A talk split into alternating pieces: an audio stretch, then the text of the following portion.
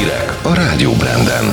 Hatalmas erdőtűz pusztít Cipruson, újabb járványhullám érte el Spanyolországot, közel 30 év után elődöntősök a dánok. Köszöntöm Önöket, Varga Zalán vagyok. Minden idők legsúlyosabb erdőtüze pusztít Cipruson. A lángok másfél napja csaptak fel két fronton a Trodos hegység déli oldalán. Két mezőgazdasági munkás meghalt. A környéken 10 falu lakosait evakuálni kellett, és eddig 50 négyzetkilométernyi erdő és mezőgazdasági termés pusztult el. Több száz tűzoltó küzd a lángok megfékezésével, repülőgépek érkeztek Görögországból és Izraelből, illetve Olaszország is küld még tűzoltógépeket. A tűzokát egyelőre nem tudják, de nagy a szárazság a Szigetországban.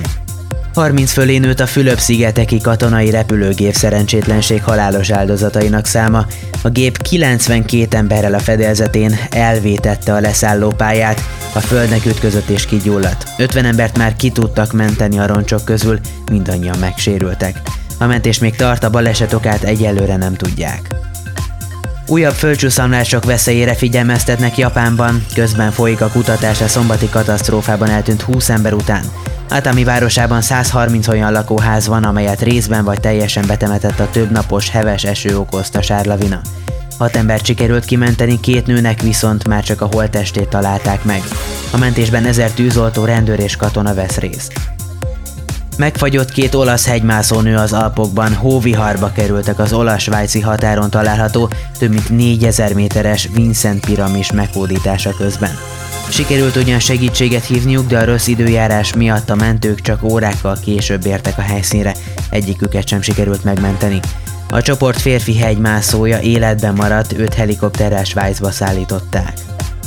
Újabb járványhullám érte el Spanyolországot, csütörtök óta újra napi 12 ezer fölötti fertőzés számot regisztrálnak, Ilyenre utoljára februárban volt példa. A fertőzöttek kétharmada 30 év alatti fiatal, több városban újra be kellett zárni az éjszakai szórakozóhelyeket, hogy megfékezzék a kór terjedését.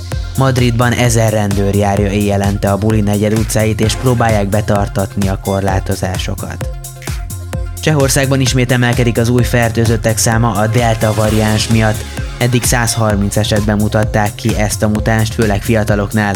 Enyhítést egyelőre nem terveznek, továbbra is kötelező maszkot hordani zárt térben, a tömegközlekedési eszközökön és a tömegrendezvényeken.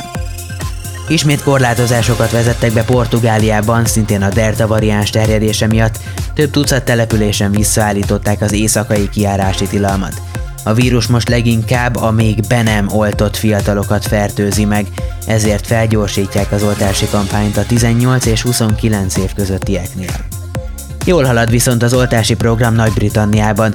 A legfrissebb adatok szerint a felnőtt lakosság több mint 85%-a megkapta a koronavírus elleni vakcina első dózisát, csak nem kétharmaduknak pedig már mindkét adagot beadták. Szeptembertől újabb oltási kampányt terveznek, a veszélyeztetett csoportoknak egy harmadik ráerősítő oltást adnának a téli szezon előtt.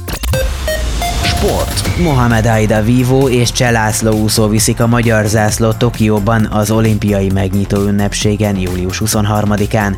Előbbi a hetedik, utóbbi az ötödik olimpiáján vesz részt. A Magyar Olimpiai Bizottság emlékeztetett, a játékok megnyitójának történetében először minden ország egy-egy női és férfi sportolója együtt viheti majd a nemzeti lobogót. És egy futball hír, Dánia 2-1-re legyőzte Csehországot, ezzel bejutott a labdarúgó Európa bajnokság elődöntőjébe. A dánok 1992 után játszhatnak ismét EB elődöntőt. Dánia ellenfele az elődöntőben az Ukrajnát 4-0-ra megverő Anglia. Az angolok már a negyedik percben megszerezték a vezetést.